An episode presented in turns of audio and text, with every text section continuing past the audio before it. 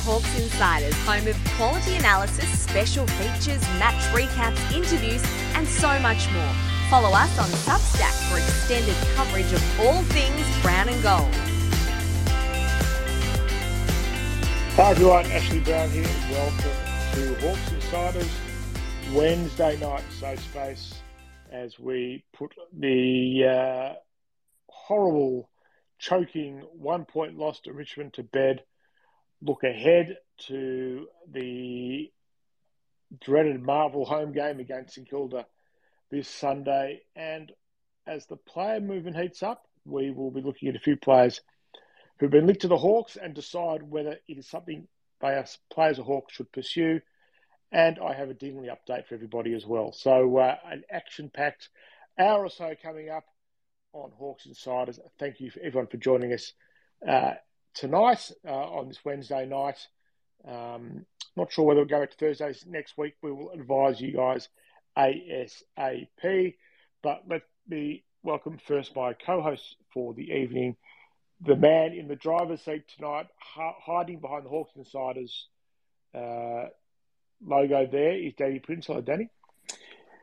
Hello, Ash. Uh, good to be with you tonight. And uh, yeah, always good to chat Hawks, even after a heartbreaking uh, one point loss on the weekend.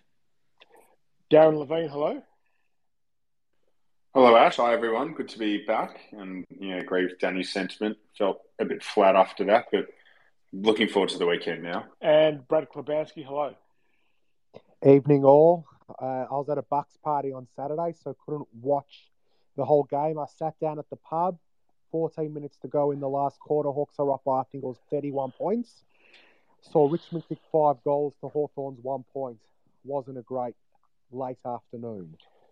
It was a pretty shattering uh, way for the game to finish, but you sort of uh, wonder afterwards. As, as time heals, you wonder whether we actually uh, celebrate the fact that um, they got to 31 points up and really, for large parts of the game, totally dominated Richmond. Or do you keep coming back to a, a final 30 minutes of the game in which so many little mistakes were made, eliminate any one of them, and Hawthorn probably win the game. So it really was a, a game of uh, a game of centimetres. So that's probably been the the one thing we've been grappling with over the last few days, and which I'll sort of get off the crew and, of course, all of you guys as well over the next little while. As always, send your questions through on the Twitters or make a request to speak, and we'll try and get to you as well over the next little while. Um, so we'll start with the uh, the wrap up of the MCG on Saturday afternoon. A beautiful Saturday afternoon, fifty seven thousand people in the house at the traditional time slot. A fair sprinkling of brown and gold amongst the yellow and black as well. So it was a pretty good day at the footy for, for the first three quarters. Uh, it was Richmond 14 12 96 defeating Hawthorn 15 5 95. The Hawks didn't kick goal in the last quarter. Luke Breust had a chance to put the Hawks probably, I think, 36 something points up with a shot for goal. He kicked the ball with his left foot around the body. It grazed the goal post he came off the ground afterwards, sort of slapped his thigh in disappointment. And as I wrote in the recap, uh, Danny, he knew that he had failed to put the final coffin, final nail in the Richmond coffin. They were on life support. He gave a bit of oxygen, and we all know what happened from there. Yeah, it's really disappointing because I think you know um, your your six seven goals up is is um, near on impossible. And I think, you know, that, like you said, that puts the final nail in the coffin. Tigers supporters start departing the MCG. Um, you know, the Hawks fans can celebrate uh, what's a what would have been a really, really impressive win. And I think the really good parts of that game, uh, the run on that the Hawks got, um, you know, showed that what Mitchell is building um, can be really, really positive and um, can be really impactful. Uh, look, the Tigers are obviously a good side on the wane, so they're not, um, I guess, the benchmark anymore. But they're still, um, they've got a, a, lot more experience than the Hawks do, and I think that kind of showed in the last 15 minutes of the game. So, um, yeah, I, I, think there's still a lot of positives to take out of it. I am a fairly optimistic person uh, by nature. Um, so yeah, I think I think you can take as little or as much out of it, a game like that as you want to, and depending on which way you lean. So um, I, I, I tend to lean towards taking as much out of it as I can. What were you liked out of the game?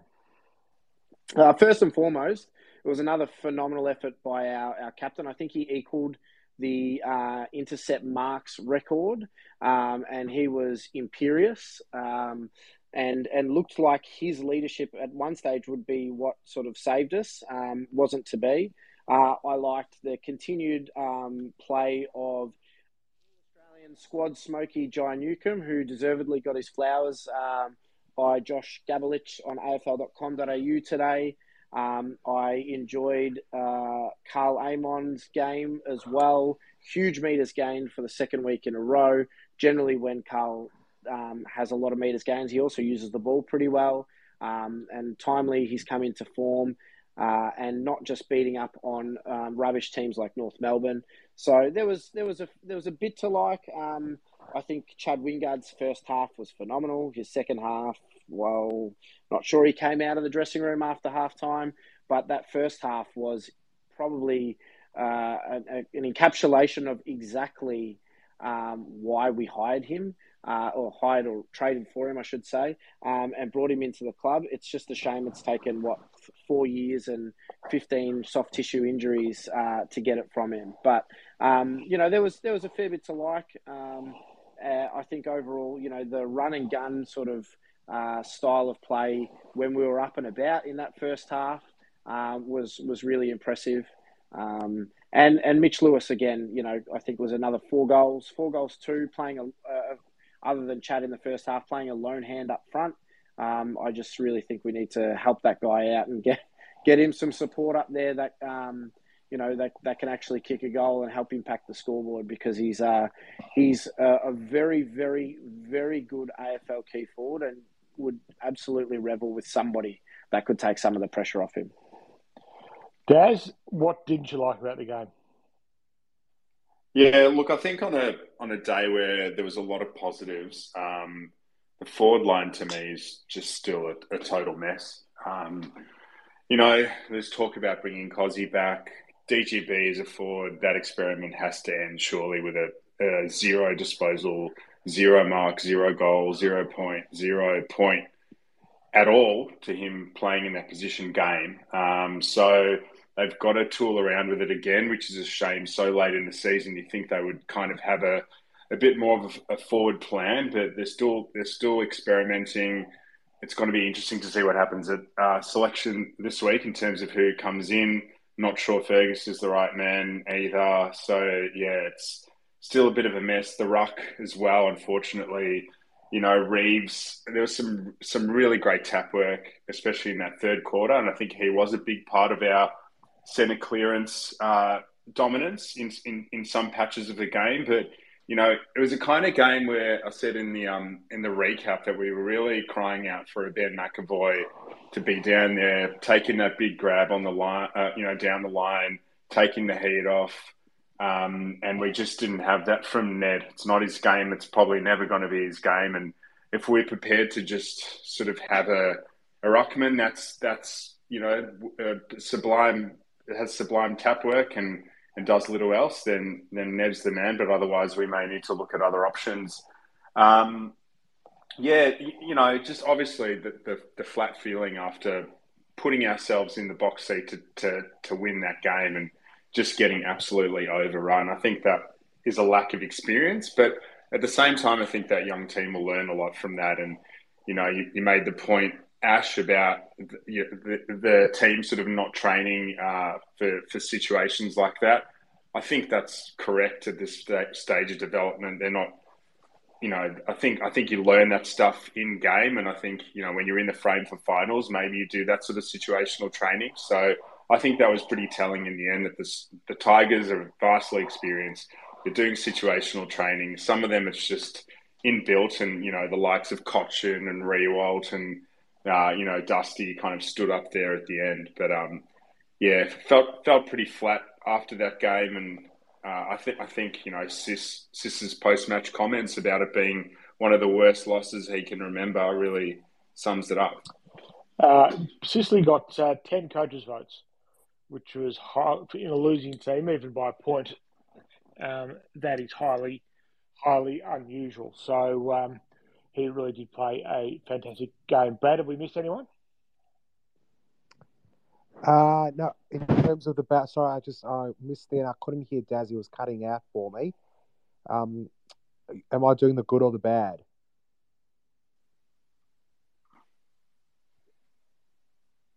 Oh, can you hear me now, Brad? Yeah, I can hear. Yeah, you. no, just just went through a laundry list of the bad, but you can feel free to add to it if you want to. I watched the no, um, I watched uh, the replay back. I thought the three, the first three quarters was some of the best footy we played uh, all season. I thought uh, the midfield was uh, brilliant.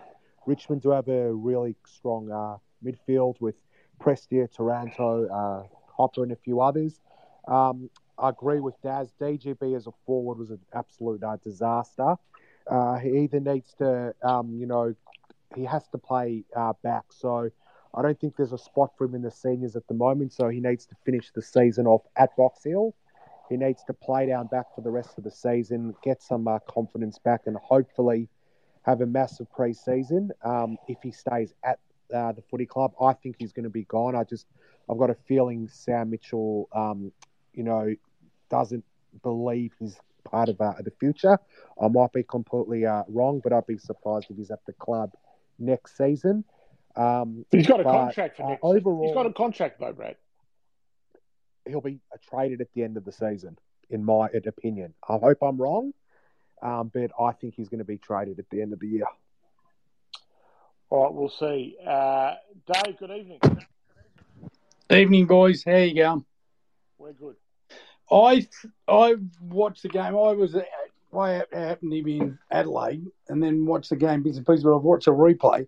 I reckon we lost the game in the third quarter. We belted them all over the park in the third quarter, but we kept banging it into the forward line and they and there was no one there. Lewis was kicking it into the forward line to no one. We had the we were 37 points up and put three balls into the forward line, and each time there was no one there, they cleared it. If we kicked two goals in that third, halfway through that third quarter, we'd been 50 points up, and the game's cooked all, what happened at the end happened at the end. But the third quarter, we could have buried them. We could have been 55, 60 points up if we'd had us. And this is what we talked about, and Darren brought up. If we had a second big forward to go with Lewis, we win that game comfortably. And if the tribunal had done the right thing and suspended Dusty, he wouldn't have played.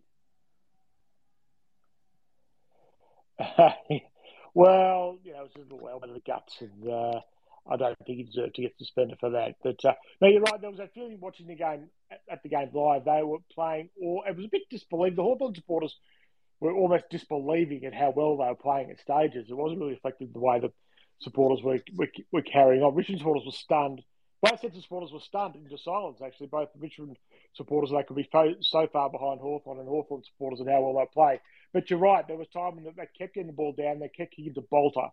Balta would just take the relieving mark and sent it back the other way. But Richmond, I mean, Riewoldt was going like a busted ass for the first three quarters. He wasn't doing anything. So the ball was coming out just out of Hawthorn's back half almost as easily as it was coming out of Richmond's. And we would, and the Hawks were dominating the clearances, dominating out of the centre. So, so many ingredients to win that game were right. But um, there's a theory that um, a lot of people had that post game that as badly as he was going in terms of not affecting the contest – taking DGB off was actually structurally a bad move because if nothing else, he would have he could have evened up the contest down the ground and, and perhaps even put some pressure on Balta and just been up to man up on whoever the rebounding Richmond defender was. And that for once, you know, he doesn't make too many bad moves, Sam Mitchell, but the the, the coach's box, the moves made in the coaching box didn't help Hawthorn's um, didn't help Hawthorn the day. What do you think about that, Dave? Yeah, I I look, it's it's a decision when a bloke's got zeros across the board, and even to an extent like the last few weeks, I've thought he's actually defended the forward line really well in the sense of the ball in the air. He brought it ground. He didn't get close to it on the weekend, and we and and in instead of Lewis being up in the at the halfway line or the halfway mark, um, in the centre of the ground. Sorry, I'm talking rugby league. In the centre of the ground, we could have had DGB up halfway through the ground, and then Lewis is in the forward line, and that means Balta's then got to go to him and not just wandering around the forward line doing what he likes. But it was even kicking it to nobodies. They were kicking it and hoping that either Breust or um, Chad had run onto it, and they were just cleaning it up. That third quarter, we could have been 50 or 60 points up, but that's footy. We we do some things even in the late in the court. The penalty that the free kick that um, the for the verbal that um, Sis gave away, and um, there was a turnover that ended up straight back into. Um, we they scored a goal on every thirty second, last thirty seconds of each quarter, and then at the end, yeah. so we little mistakes we made, as you said, added all up to the collapse at the end, where maybe we could have been seven or eight goals up at three quarter time rather than you know thirty.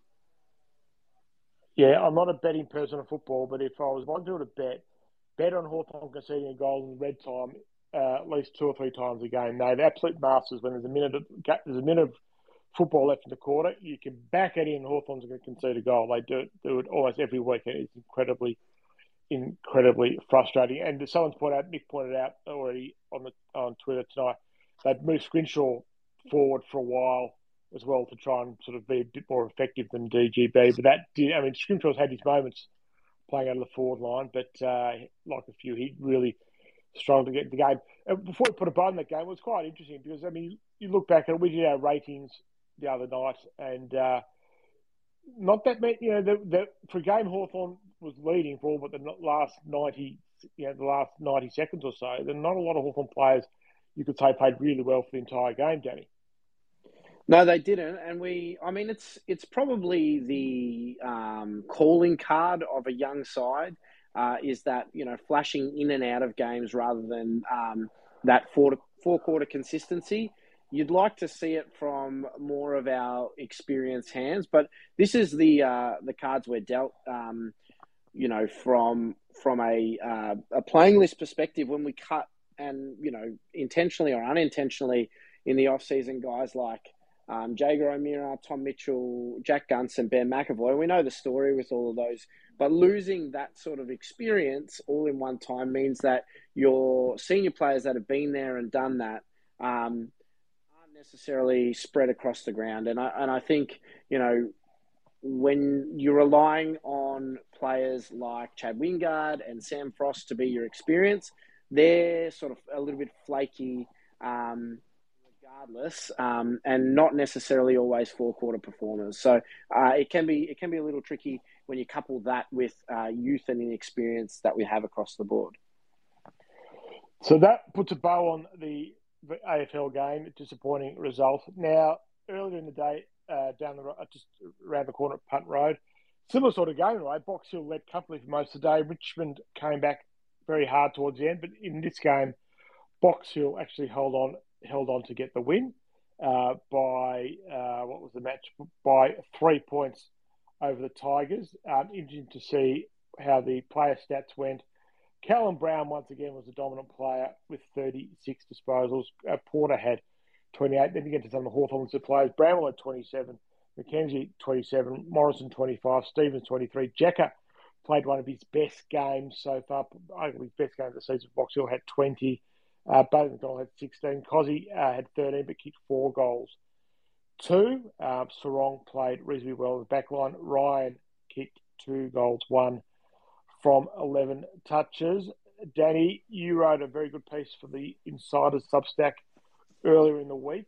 Who is knocking on, and we'll get to Brad's, uh, we'll preview Brad's selection dissection later on, but who's knocking on the door? Who, who, who we do, who do we have to see for? Well, I mean, it depends on if we're talking about you know whose form is just you know ready to be selected, or if we're looking at which players we haven't seen. And I guess my piece focused um, on the players that we haven't yet seen for Hawthorn at AFL level. Um, and I think there's two uh, really clear standouts in that from that perspective. Um, obviously, uh, from a midfielder, um, uh, in the category of midfielders, you, you you're waiting to see when, if at all, we will see Cooper Stevens. Uh, he played more in the actual midfield uh, this week as an inside mid. And I think that's obviously with Hustwaite hurting his ankle during the week in training and not playing uh, for Box Hill, and then Ned Long also being the sub for Hawthorn and not playing for Box Hill. Um, Cooper Stevens was asked to play uh, a predominantly midfield role, and I, I, think played fairly serviceably. Um, but then also we've um, ranted and raved about Hawthorn's lack of functionality in the forward line. Um, do you go back to the tried and not necessarily trusted Jacob Koschitzke, or do you give an opportunity to, um, you know, our mid-season rookie draft selection in Brandon Ryan as a 25-year-old, 200 centimetre forward who can ruck? Uh, with Ned Reeves out of the game on the weekend, potentially you're, you're, looking at a Meek and Ryan combination, and and Ryan only needs to play a couple of minutes a quarter, and then let Meek ruck the rest of the game. But I think he can really provide another key marking target and give the uh, midfielders that extra option to kick to. And Ryan is a skinny guy, um, lanky guy, but uh, incredibly tall and can, can take a contested mark. So they would be the two I think that we're looking to see before the year's out. Um, I would suggest they'd really want to see Brandon Ryan because uh, I believe he's only on a six month contract. And um, if you're not seeing signs that uh, that a 25 year old can play in that half of the season, you're probably not getting another contract. So, um, yeah, that's that's probably a summation of, of the piece. Um, and hopefully, we get to see both those guys as quickly as possible. He, um, Ryan, he's, he's certainly amongst the goals. Uh, Mick, uh, Mick, was at training today. Said Green didn't train uh, or hardly trained at all. So uh, I know I think their big session for the week will be Friday, given they're playing Sunday. But uh, Green's in doubt. So if they want to find a second forward to come to the side this week, it would be down to Koschitzke or Ryan. You would think, um, and I've got a gut feeling Stevens will play this week. I'm not sure how it's going to structure, but I just have this feeling that, uh, with no mail at all, that that he will come into the side. So Box Hill won. They remain fourth on the ladder. They're a pretty good chance to play finals. I think we'll get a. Um, what I'm trying to do for next week is get some clarity around eligibility because I'm not sure whether the um, Cam Mackenzie is being held out of the Hawthorn side now because I actually think his his development for the rest of the season will be far will be better by being sort of an inside mid and being a, a leading midfielder for a team play, that plays VFL finals rather than being a fringe midfielder playing as a sub or playing primarily on a flank for Hawthorn. So I'm sure Mitchell's got a plan and a thought process behind everything, but we'll try and get the eligibility sorted out for next week and we'll know who's on track to play finals at Box Hill. They have, uh, I think, four more games. Well, there's wild card in the VFL. They still might have five games to go as well. So we'll get to the bottom of that for next week. Got a few more questions coming in, which is great, and observations. We'll get to them towards the end. So one of the two big things to go through uh, at the moment, news of the Hawks. We might um, revisit the have a bit of fun with some of the players who are in rumoured about going to the Hawks, and we'll get the, the, the, team and your opinions as well, all of you, as to these players. But uh, the news broke um, on Saturday morning on Crunch Time with Sam Edmund on SEN, and again with Caroline Wilson on Monday about the difficulties that Hawthorn.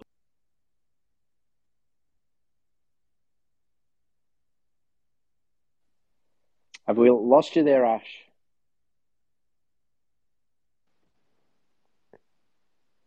Yeah, I think he's gone. He's dropped out. The Twitter Spaces gremlins have struck again.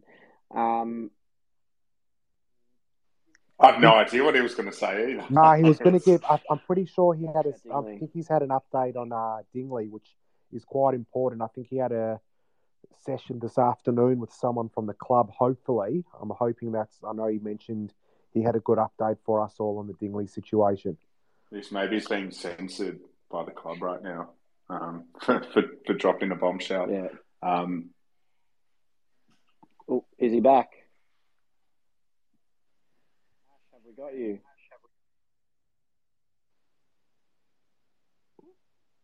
No. I'm sure it was going to be incredible piece of information, Daz.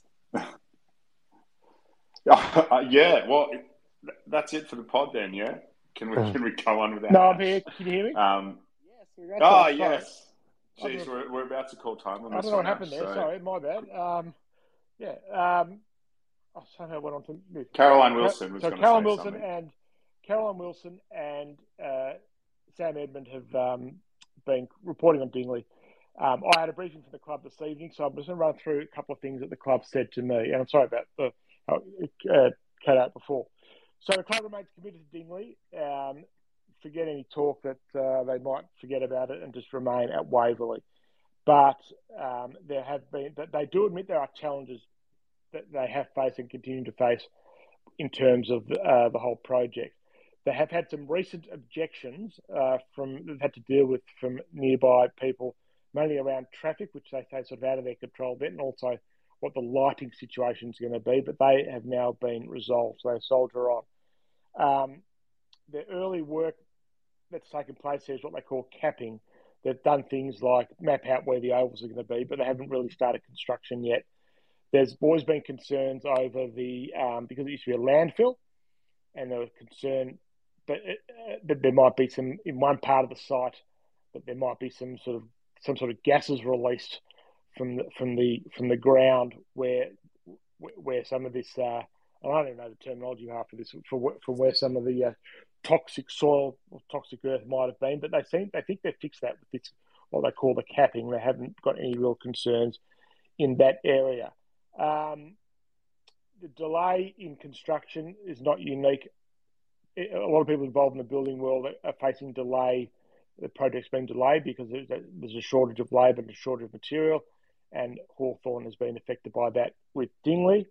Um, there won't be massive delays as has been suggested, but it is fair to say now the, the most recent estimate was ready to open in the last quarter of 2024. That's probably now been pushed back to early 2025, which probably does mean that AFLW is now looking at two more seasons of using Frankston and other locations as a home ground before they finally get to play their home games in Dingley. Um, so construction hasn't quite started yet. They could, and they haven't ruled out though the possibility they could just fast track building the actual oval, an, an oval, and some even temp, semi permanent change facilities to play AFLW there in 2024. But that is not something they have made a final decision on yet.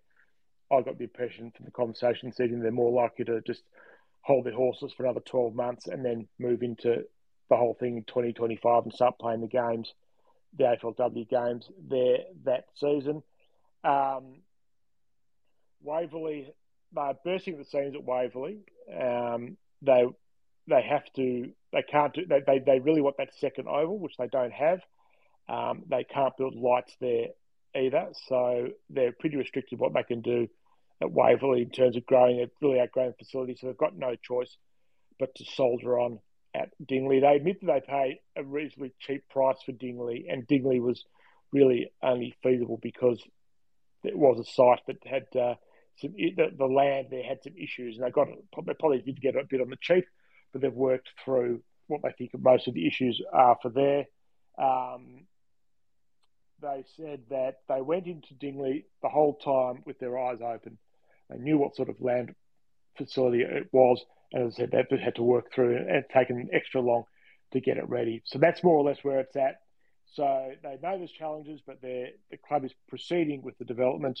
Um, it, it, might cost them a little bit more to build it than they first anticipated, but they're not overly concerned about that. Um, they're just looking forward to getting in there. It just won't be as quite as soon as everybody hoped. That is more or less what they told me this evening. Patrick, I know this is your wheelhouse. Any comments or questions? I was just going to say, I'm just wondering what the heck Caro was thinking the Hawks would do otherwise. Like, do we take? Is she suggesting we take over like the gym at Waverley and build up there, or like move the AFLW to Box Hill or something? Like, I don't get how she thinks we could stay at Waverley when we've got like no land, no parking or anything. Yeah, well, I think she's looking and say it's just too hard. I mean, given that there's, you know, it's taken, it's a project's taken a very long time to build. You eventually cut your losses, and it wouldn't be the first time it's happened in comps industry that you cut your losses and say, you know what, this project's a bit too difficult. We're not going to go ahead with it. So that's happened before, but Hawthorn, you know, it's been put to Hawthorn. Is that what they're going to do? And uh, you know, as a live conversation this evening, and this what they're saying is that's not their plan. They are bursting at the seams. And anyone who's been to Waverley, and you know, if you've had the good fortune you know, to not just go to the museum or watch training, but actually go through the facilities they've got there. There really isn't a lot of, there's not much fat there anymore at Waverley. They have what was a brilliant state of the art facility in 2006 when it opened, and best of its kind, is really now dated. I would argue that perhaps Melbourne, which is sort of spread amongst two or three different locations, only Melbourne now and Richmond, I guess, who are about to a big redevelopment Punt Road, probably have the worst facilities in the competition now. So they, they have to go ahead with Dingley. You wonder now in hindsight, they did look at other venues. There was talk at one stage they were looking for a, venue sort of uh, almost sort of out Wantirna way, I think it was, sort of near the uh, near the uh, Eastlink, somewhere around there. Maybe that might have been the more preferable venue that uh, that they looked at. That's obviously too late for that now. They're committed. It's just going to take a long time. And I guess when it comes to construction, they're in the queue, waiting for a window to, to get the uh, to get everyone out there to to resume the building. But uh, that's more or less where it's at. Patrick, anything else? Uh, no, that's that's uh pretty good. Good update, I guess. Like at least it's still going on on and everything, and it hasn't been shelved. It hasn't been shelved, but we're just all looking to be a little bit more patient than we have been. Um, Andrew, good evening. Good evening, boys. Go ahead. Yeah, I've got uh, my trades according to the traders uh, really rock solid.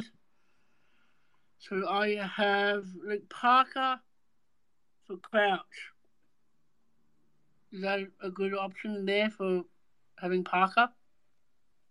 For what, for what are you what are you referring to, mate? Um, for Dream Team? Yeah.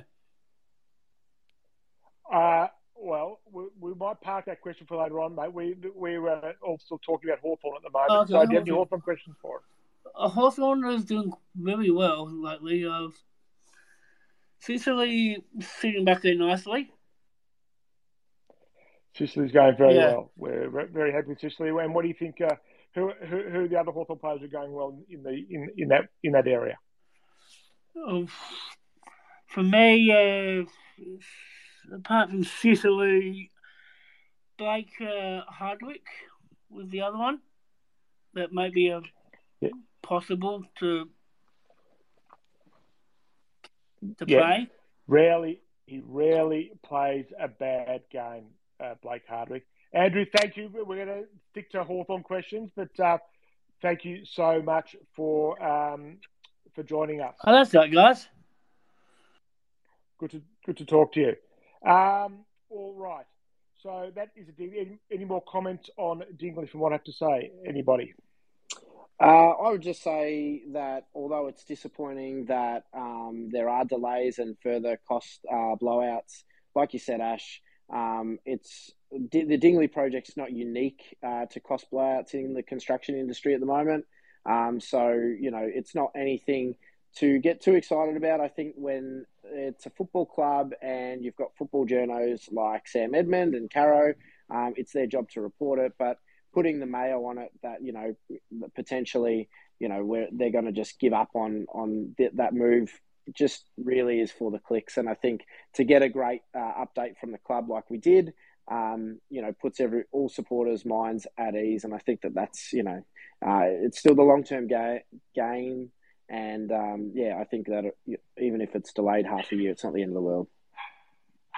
Yeah, I really think it's been a perfect storm for Hawthorn, a combination of, I mean, and a lot of it's to do with COVID. They've been caught up badly by COVID that pretty much shelved it for two years, and even they stopped raising money for it for a while because of that 18 months when everything shut down because of the, the pandemic. So it's been a perfect storm. The, perfect storm of COVID, a, a problematic uh, location, you know, in terms of the work required, has sort of blown it out. And I think everyone's just going to be a little bit more patient. Um, it will get there. It should be worthwhile. It'll be worth the wait if it's as good a facility as they're planning it to be it will be worth the wait. By the way, Sam Edmund is uh, going to be coming on the spaces in the next couple of weeks to talk about this and a couple of other things. Hawthorn is very keen to come on and have a chat. All right, so um, let's move on now to what everyone's favourite wheelhouse is, is uh, talk about players who may or may not be coming to Hawthorn. A few, three players have been linked to Hawthorn this week, and this is your domain, Danny, and this is particularly your domain, Brad, as well. Anyone else wants to join us,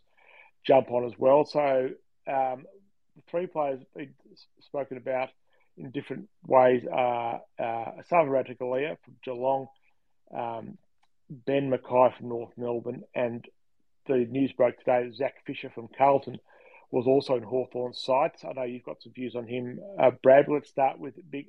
Uh, let's start with a. Uh, uh Esava Ratugolea from Geelong. Uh, he's been linked to Port Adelaide. They tried very much to get him last year, but uh, apparently Hawthorn are in there having a bit of a chat as well. It looks like there's sort of two key defenders out there, McKay and Ratugolea, and three clubs being Hawthorn, Essendon, and Port Adelaide who seem to be into them. So someone's going to miss out, a bit like musical chairs. Someone's going to miss out. What are your thoughts on Ratugolea? I'll start with you, Danny. Uh, I think I'll preface all of my comments on bringing players in from other clubs by saying um, my preference would be to stay the course uh, with our youngsters unless we can get these players for very little draft capital. So that would be my first point. And um, I think somebody like Esava Ratugolea, where the Cats are at the moment, the value he will have to them would be too great for what they, in terms of what they would want in return for what I would be willing to give up. I think uh, is a solid key defender. I think he's had a fairly decent year this year, but I think he currently sits outside the Geelong team, if I'm not mistaken. Um, and, you know, I think he would be an improvement on some of the defensive stocks that we do have, key defensive stocks we have, but he's not a game changer. He's not a, um, he doesn't fast track the timeline in any way, shape, or form for, for me. And because of that, I think I'd rather just give it a miss. Daz? Yeah, totally agree with, with Danny. I mean, unless he goes back to being a forward, which is kind of what we're crying out for. Um, I think he's he's a player that's played really well in patches, and he's he's had a pretty decent year. But um, yeah, I just I just don't think it's worth what we'd be giving up to to get him. Um, and you know, it's very clear that we will be targeting key position players. I think in in in, uh, in the trade period, but um, yeah, not the, not the one for me. What do you think, Brad? Uh, agree, absolutely. Uh, Ratugolea will be at either Port Adelaide or uh, Geelong next season. He won't be at Hawthorn. Uh, I yeah, definitely agree with the boys. I think Geelong are probably going to try for you know he's try for a second round pick, which you know potential and talent wise, he's still quite young. I think how old would he be? 24, 25, Brinzy? Yeah, about about not, that. He's not. He's definitely not old. Yeah, so yeah, so his age profile is actually pretty good for us. But um, agree with what uh, you boys are saying. I'm pretty sure uh, he'll be heading to Port Adelaide on a four or five year deal if he doesn't stay at Geelong. So yeah, a no to Esava for me. All right, I'll stick with you, Brad. What about uh, Ben McKay should Hawthorn try and uh, get involved in, in he's he's gone. He's no one, and he's playing for, for North next year. Essendon would, would seem to be the front runner. Yeah, Hawthorn try and prime. No, uh, he would be uh, like he's an interesting one. He's an injury prone. Um, I think at a good club, he'd actually be a really good uh, player. Um, I think he'll be at the Bombers uh, next season. Um, from what I've heard, uh, he will. He's almost that deal's just about done. Um, they're going to offer him a long term deal and pretty decent money. It's going to roll a lot of supporters because North are going to get a um, a top 10 draft pick for him. So, um, top three draft pick, a, Yeah, they probably will. Uh, I'm pretty sure he's going to get a four or five year deal on 750 plus. So they probably will. They'll probably end up with pick three. And then they've got uh, their academy kid. I think it's Riley Sanders. Is that his name, Quincy? Yeah, that, that um, one's contentious. Very interesting. To... He's not actually an academy yeah, very kid. Contentious. Yeah, so there's a very good chance North Melbourne are going to end up with um, picks two and three and get this academy kid as well. So it's going to uh, ruffle a few feathers come uh, the you know trade and draft period. Um, McKay, I think, would definitely be an upgrade on what we've currently got. Um, I like James Blanck, but I think if you put a Ben McKay with a Sicily, um, Will McCabe's going to come into the side, uh, Weddle down back, um, you know, uh, the run of Seamus Mitchell. I think he'd be a great get, but I think he'll be at the Bombers uh, next season, unfortunately. Yeah, I'm. Uh, the, the, talk with North Melbourne is they're going to end up four players. They could get four players, four top twenty picks. you know, if, you, Sanders is a top ten pick, but they'll get him sort of almost pre-listed. Pick two, which is their live pick, pick three with their compensation from McKay, and they've got Port Adelaide's first pick, which for, part of the Jason Horne-Francis deal. So that's pick 17. So they're going to they're going to sweep the pool for the young players next year, North Melbourne. So, um, and that's where the and then, then there's a priority pick conversation. Although Sanders might be the equivalent of the priority pick. So um, that is where they're looking. I'm not convinced Hawthorn will get either of them. I would think Ratugolea would be good at Hawthorn. I think got flexibility to play either end. Um, he certainly be certainly help hole in the back line. Stick him in the forward line. I think it'd be better than just about every other option as a second forward that they've got at the moment. But I do think the ship has sailed. The only thing you would say, Darren, we've heard anecdotally from a few people, and we knew this last year with Jack Bowes being one example. If you get Sam in a room, he is very, very convincing and mounts a very compelling case. So if Mitchell could just get in front of these players, they might have half a chance. Yeah, that's right. And, uh, you know, isn't that a great asset to have um, as a team? And, you know, obviously Sam's very much respected, not just as a coach, but, but as a player and got a good relationship with, with some of the West Coast players as well. Heard Liam Ryan was at a Hawks game the other week as well. So I don't know if we are going to get to, to, to that discussion. But um... oh yes, we will get to that discussion. So let's throw it open to two small forwards that Hawthorn have been linked to. One being Liam Ryan, and the other one being Zac Fisher. Danny, what would you say to one or to either of those? Uh, first thing I would say is I like both players. Um, individually, I, I, think that they both have a lot of talent. Um, Zac Fisher is one I've had my eye on for a long time. I think he's another one of those guys that uh, hasn't been able to quite put it together at Carlton um, in lengthy periods. He's had patches of really good football. I actually think he's more of a high half forward slash midfielder. He's a very good user of the ball when he gets a bit of time and space. Um, he would be one I would be interested at looking at if, say, a Tyler Brockman moves back to WA. Um, I think he could play a similar sort of role to um, what Dylan Moore does, where he plays up off the high uh, off the half forward flank and um, runs into the midfield and onto the wing, getting a lot of the ball and using it well. I think our we saw on Sunday, uh, Saturday that our delivery to our forward line needs to improve, and I think somebody like Zac Fisher could help with that. Um, but again, I really want to stress it depends on how much we have to give up for these players.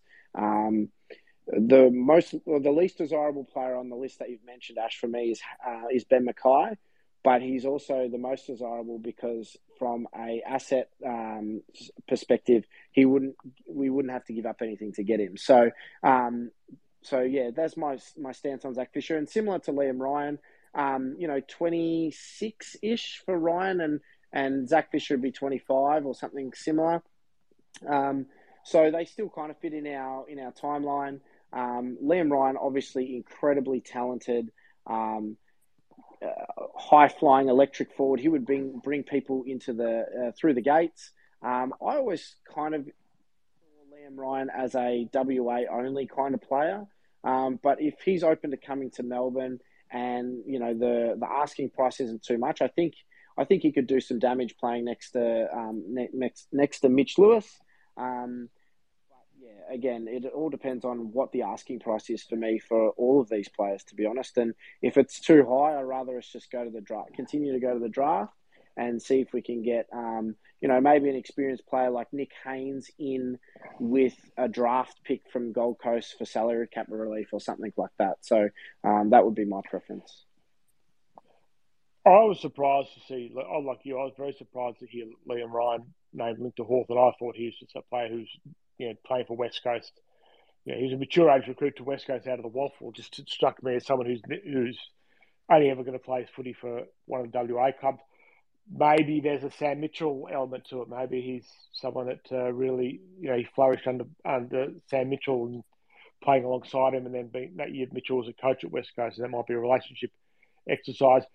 Uh, Brad Zac Fisher reminds me a little bit of a sort of a more fleet-footed Chad Wingard. He would uh, He'd be an upgrade Chad Wingard, wouldn't he? I was going to say the exact same thing. I agree with Prinsey. I think he's Fisher could be a really quality player, but does he play the same role? Prinsey mentioned Dylan Moore. We've obviously got uh, Connor McDonald as well. um, who plays the role. I'd absolutely rather Fisher than Chad uh, next year. I think you know Chad can uh, offer something to a club in the window still. I think Zac Fisher's the good age profile for our uh, list. But like Prinsey said, you know, it, will all be dependent on what we'd have to give up. I think Carlton wouldn't couldn't expect too much for Fisher. He's been playing in their VFL for most of, uh, you know, probably the last six to eight weeks. Uh, but I think uh, the question is, you know, do you see him in our starting 22? Um, you know, come round one next season, we'll have more uh, McDonald. If Fisher comes in, it probably means a Sam Butler uh, doesn't play. Um, I think Butler. I'm a bit disappointed in his season uh, this year. This was really a year for Butler to cement a spot in the starting 22. I think he still has potential, but I think next year is going to be his last year uh, to crack it. So well, he's again, he's only signed for two more years. Who? Uh, Butler? Does he still have two years? I thought he only had one. I think he's got two, isn't he? Danny? Uh, yeah, no, I thought he had uh, uh, at least next year um, as a contract. I thought he re-signed. Yeah, the end of next yeah, season. I thought he re-signed okay. last year for two years. I yeah, might be wrong. So he's got one more year. So I think one next year, year will be Butler's Butler's last year. But um, I have uh, mentioned in our group uh, recently. I think Hawthorn are going to be massive, massive uh, players in draft and trade period. I think Rob McCartney spoke on our podcast. Um, I've heard him speak a few times to say that we will be targeting some mature age senior players as well in the off season. So I watch the space. I think Hawks are going to surprise quite a few people come uh, trade time. Well, it's going to make things more interesting that uh, if they do that. So we'll, watch this space. More players are going to be speculated about uh, for the next little while. I said Liam Ryan, Liam Ryan, totally intrigued. You know, every year you hear Hawthorn, you hear a player linked to club, it really surprises you. And uh, Ryan to Hawthorn did surprise you. But if uh, uh, if Brockman was to leave, that's even though there's a bit of an age difference between them, you would take Ryan for you know three four years. If Brockman was to move on, I think that'd be a move I'd welcome the Hawks making. A bit more news out of uh, to do with Hawthorn today was that uh, on SEN last night, Daniel Hoyne said there are four Hawthorn players who are in the top 50 of the champion data rankings. And he said that they were, uh, it was Sicily, Newcombe, Moore, and Amon. Amon. So four, which uh, led to a whole lot of people then basically uh, putting crap on champion data's rankings and, and not believing it. Were you surprised by that, uh, Brad? Uh, absolutely. Um, Jai, yes. Sicily, yes. Um, in my opinion, Dylan Moore and Amon um, haven't had great seasons. I know uh, Amon's last month's been really, really solid. I thought the first 10 to 12 uh, weeks of the season, he was average. Um, might I disagree. Uh, Dylan Moore below. Um, I think he's had a really, not a poor season, but comparing to how he'd been in previous seasons, um, last year in particular, he was unbelievable. But I think due to the fact our midfield has been quite strong this season, he hasn't been able to go into the midfield. I think he's really struggled. He tries really hard, but it hasn't had an impact on the game. There's no way in the world Dylan Moore is a top 50 player in the AFL this season. Um, I think, uh, yeah, so Amon and Moore, no. Um, Sicily and Jai, yes. Uh, Will Day, I'd have in front of uh, the other two. I think uh, Will Day is definitely, um, in my opinion, um, a top 50 player in the AFL this season. Yeah, well, the champion data rankings, they uh, befuddle and surprise people. It's a bit like the secret herbs and spices they used to dis- determine draft compensation. But if they say there are four Hawthorn players in the top 50, then that's a reasonable sign for me. Let's get to uh, oh, last talking point before we get to questions. Uh, Danny, Will Day, 50 games. You can open the batting for this one. Oh, I just want to wax lyrically about the development of Will Day over the last sort of 20 of them being this year. I just think, um, you know, he is one of our young players with uh, an incredibly high ceiling, a ceiling we haven't yet seen.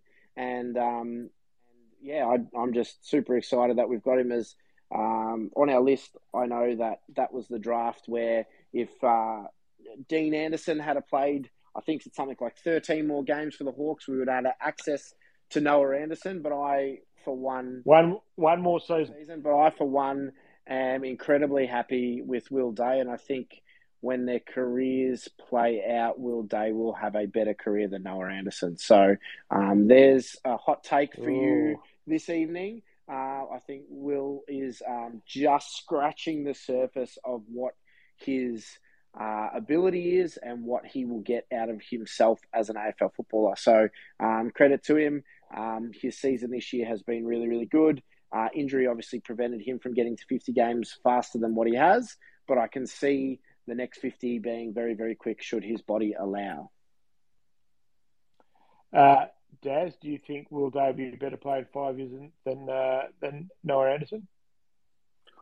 Ooh, that is a hard question. Uh, uh, no, I wish I wish I, I could say yes because uh, I think I'm I'm a huge Noah Anderson fan. I I feel like we he's still gettable for us, even though he's signed a long term contract. Um, but Will Day's a super player, and you could tell from the second that he burst onto this, the scene with that incredible first goal for the club that he was going to be special. Um, I'm just so wrapped that he's getting a run, a real run at it this year, and he's had a, a really, you know, I don't want to jinx him now, but he's he's had a really uh, good year with his bodies. Body's kind of let him down in the past, and I think that's been a combination of just not having the sort of physical, uh, you know, is taken a while to develop, and then also the work that he's done with Peter Burge in getting Cherry right for the year and knowing the standards that he needs to hit to to to kind of get the most out of his body. Um, and yeah, geez, it's been awesome watching him in the midfield this year. I think we are all waiting for that move to happen. We could all see those traits, and he's part of a very exciting and promising young midfield contingent um, that has that has actually been really consistent uh, through this year when when other lines have been quite experimental. All right, let's get some questions from and observations from Greg. I thought Cozzy was set to be dropped four weeks ago as our forward line has functioned the best all year when he was second fiddle to Mitch. Few people feel that way, um, and certainly when Hawthorn beat St Kilda, we'll all remember uh, that guttural roar when Cozzy kicked the goal to put Hawthorn in front. So if it's horses for courses, Cozzy comes back this week to play against a St Kilda team that is also now missing Dougal Howard. They're just about their best defender. Brad will go through that before we finish a bit of a preview of selection dissection.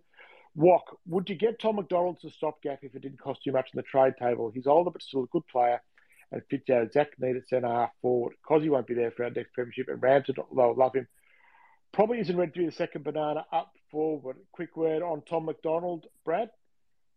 Uh, I like Tom uh, McDonald. Uh, he's a good swingman, uh, injury prone, misses a lot of games through an injury. I think when he plays well for Melbourne, he's actually a really, really good player.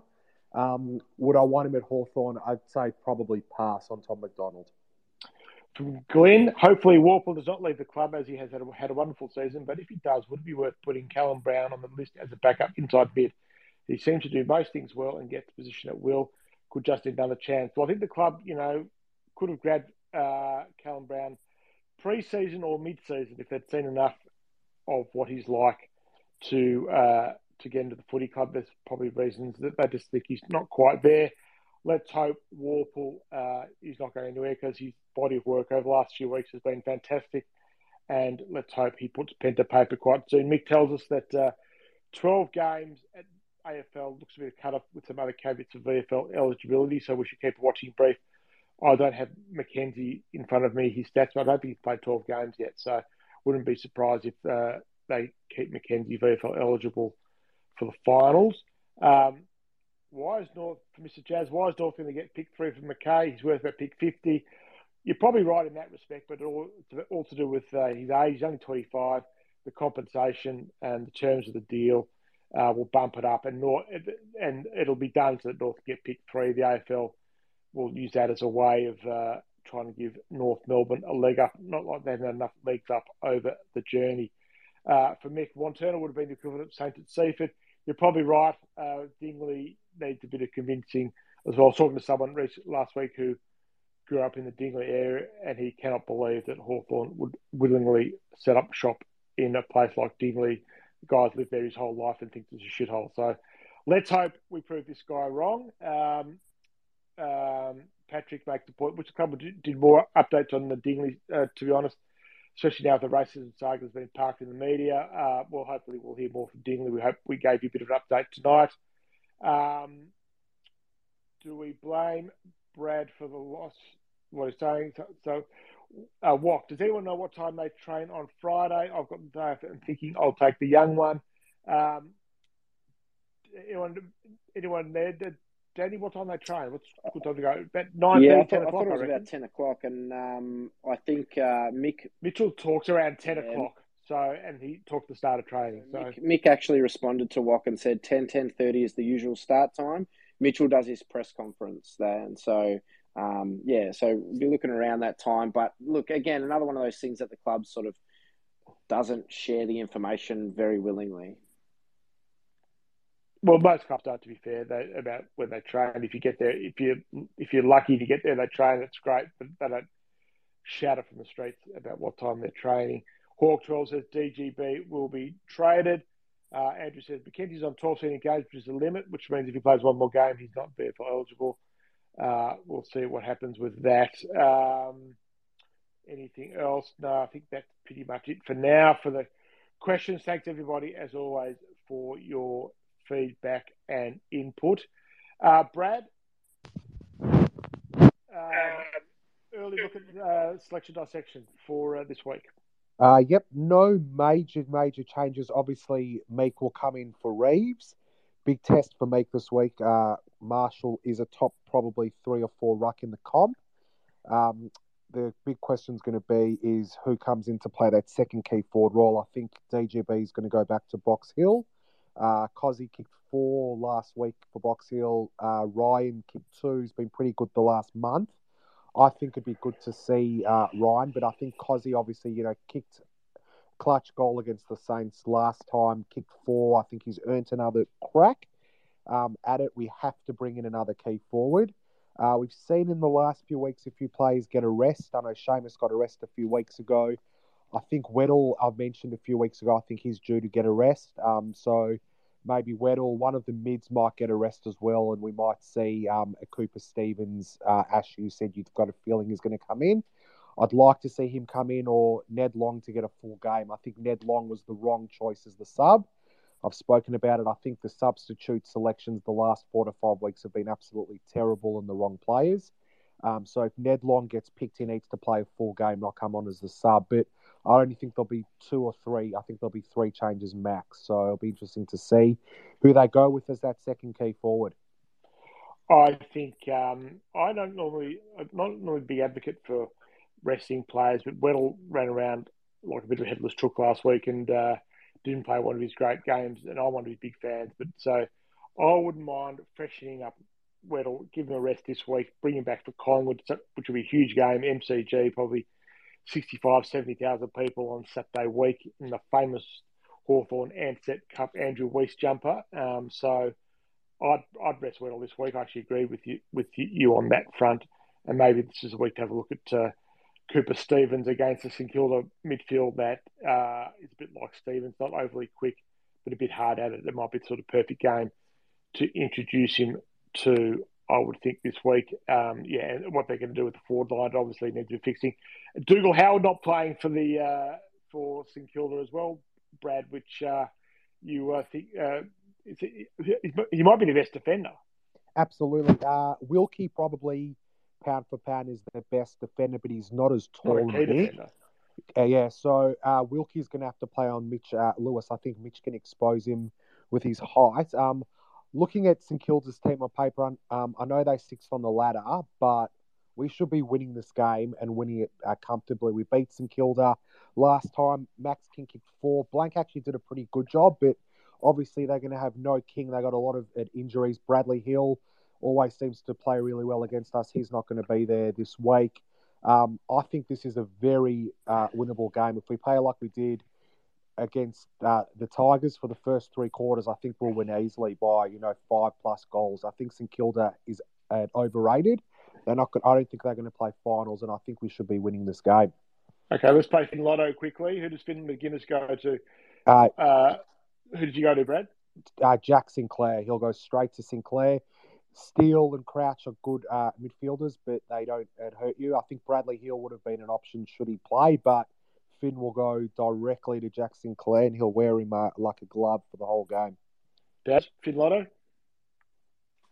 Oh, yeah, totally agree Brad. It's got to be Sinclair. I, I think our midfield can handle uh, Steele um, and Crouch for sure. Uh, uh, Danny, any uh, objection to Finn Lotto being uh, Sinclair? No, I think Brad has nailed Finn Lotto for the last three weeks, so there's no reason to doubt him now. Um, the Oracle will get it right again, and Jack Sinclair will be put in the vice, the Finn vice. I'm already looking forward to uh, Finn on uh, uh, Daicos in a couple of weeks at the MCG. That'll be fantastic.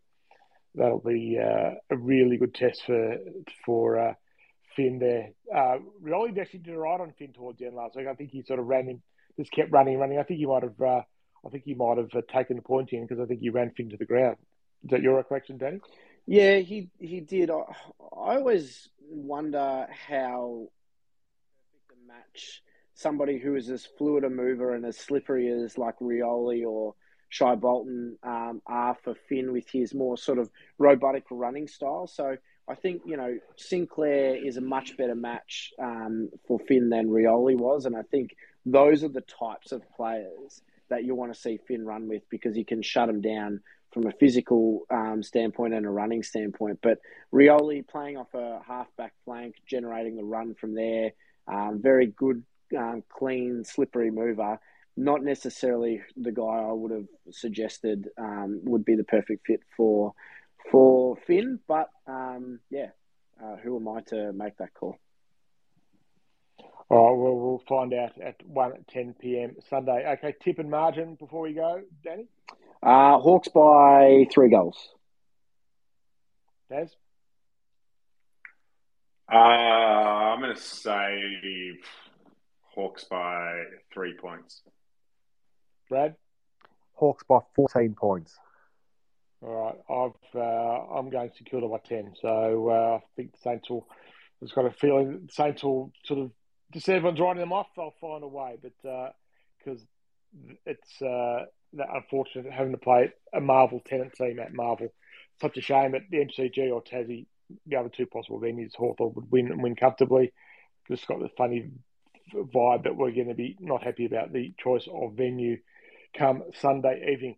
That has been the uh, spaces for this week. Thanks to everyone for your support of Hawks Insiders. $5 a month, $50 a year for great online Hawthorn content. Um, Daz, any housekeeping? No housekeeping, but Box Hill Hawks are having a community day on uh, Saturday, the 29th. So I think that game is on at 2 o'clock and uh, uh, everything kicks off around midday. Going to try and get down there um, and yeah, support the team as they make the uh, push for finals. It's a good weekend, actually. They a rare weekend we can actually enjoy Hawthorn and Box Hill on separate days. So we encourage you to get to one or both of the games if you can.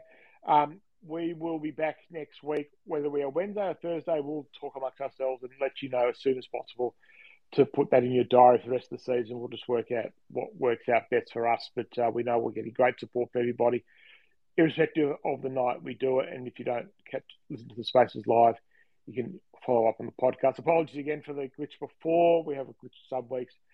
Who knows what's going to happen in uh, Daz? What is now? Are we now X Spaces? Is that what we are? My my logo is still the bird, so not not really sure what's happening. Yeah, uh, it's, it's, I'm, I'm getting X, X on the desktop, but I get uh, the bird on the phone. So we'll Bizarre. see where we are. But wherever, whatever this is, whatever it's called, you'll find us here next week. We'll let you know, as I said, ASAP, whether we are Wednesday or Thursday. Enjoy the rest of the week. Enjoy the game on Saturday if you're at Box Hill. Sunday, if you're watching Hawthorn, we'll recap it in our podcast, recap podcast Sunday night, and our rating and our recap review article as well on Monday at Hawks Insiders. Thanks everybody for uh, for joining us tonight. We'll talk to you again next week. Good night.